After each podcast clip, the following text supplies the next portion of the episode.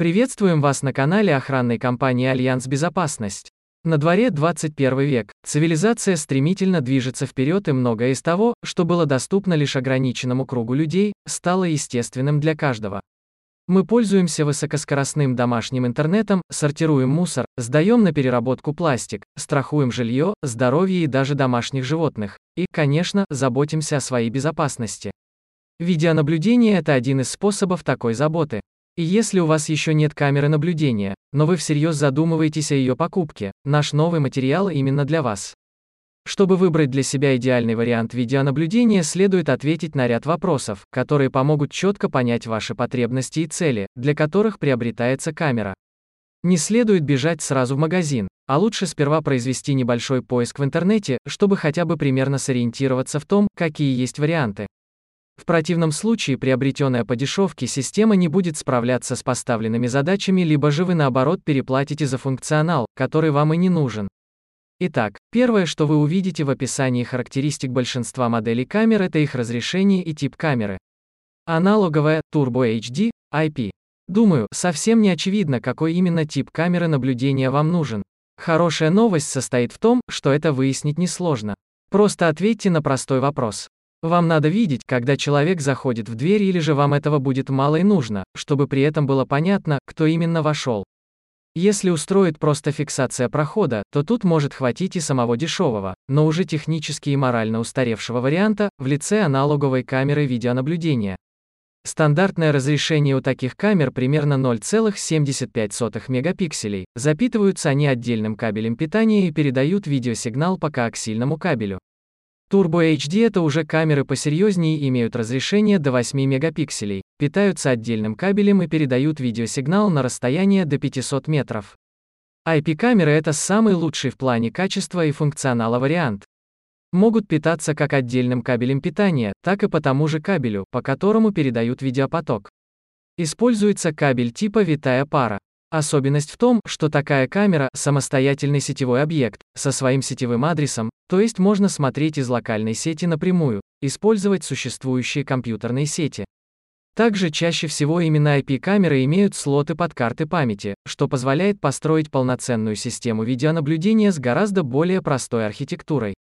Говоря простыми словами, чтобы установить камеру в подъезде вам не потребуется приобретать к ней жесткий диск, видеорегистратор и подключать ее к компьютеру. Вместо этого вы просто вставите в нее карту памяти, а для надежности еще и продублируете запись в облако. И все, система видеонаблюдения с возможностью подключения с любой точки земного шара готова. С типом камеры разобрались. Если нужен самый примитивный вариант и устроит некачественная картинка, то берем аналоговую. Если качество играет роль, то сужаем выбор до IP-камер. Дальше нам следует определить, как будет записываться видео, сколько дней архива вам будет нужно, надо ли, чтобы запись велась беспрерывно или же будет достаточно того, что на запись попадет лишь то время, когда кто-то реально проходил? От этих вопросов зависит выбор камеры и объем будущего хранилища. Дальше следует вспомнить о том, бывают ли у вас отключения электричества. В то время как почти вся техника в обесточенном помещении может простаивать, именно в моменты повышенной уязвимости видеонаблюдения должно быть наготове. В любом случае мы бы порекомендовали перестраховаться и для всех систем безопасности предусмотреть источник резервного питания. Каков ваш бюджет? Чтобы выбор был максимально точным, важно определиться с бюджетом, который вы готовы потратить на безопасность.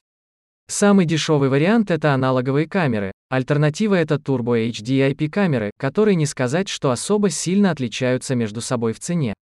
Где камеры предстоит работать? В зависимости от места работы выбираем уличную либо внутреннюю камеру. Для улицы камера должна быть герметична.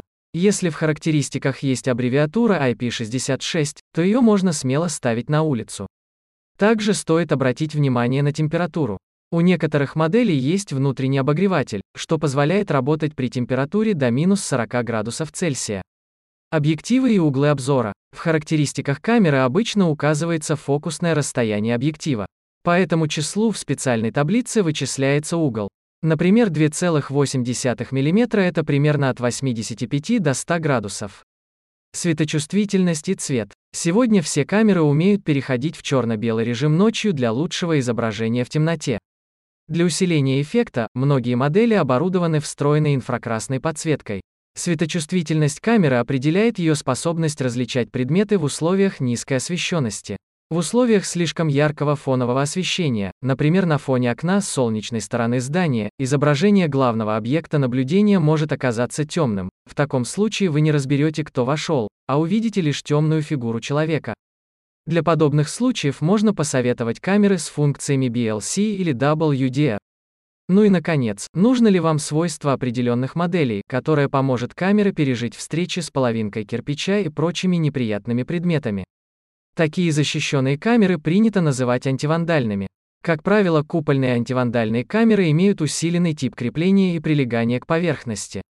Если крепить на анкерные болты, то человек с ломом будет плакать от бессилия. Намного проще залить камеру краской, нежели пытаться ее разбить или отковырять.